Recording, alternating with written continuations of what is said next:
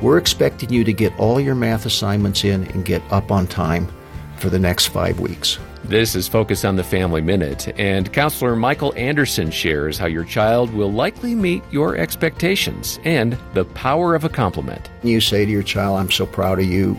I just uh, went online and checked, and all your assignments are in, and nine of the last 10 days you've got up on your own.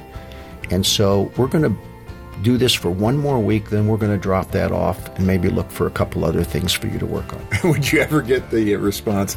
It's always another couple things, Dad. It Yeah. never ends. Well, that's a really good point. And one of the our parenting approach, we believe you have to convey that you're for the kid. And if you don't do that, you're not going to be able to pull it off. Give your child a compliment and help them feel valued and connected. And hear more parenting strategies at FamilyMinute.org.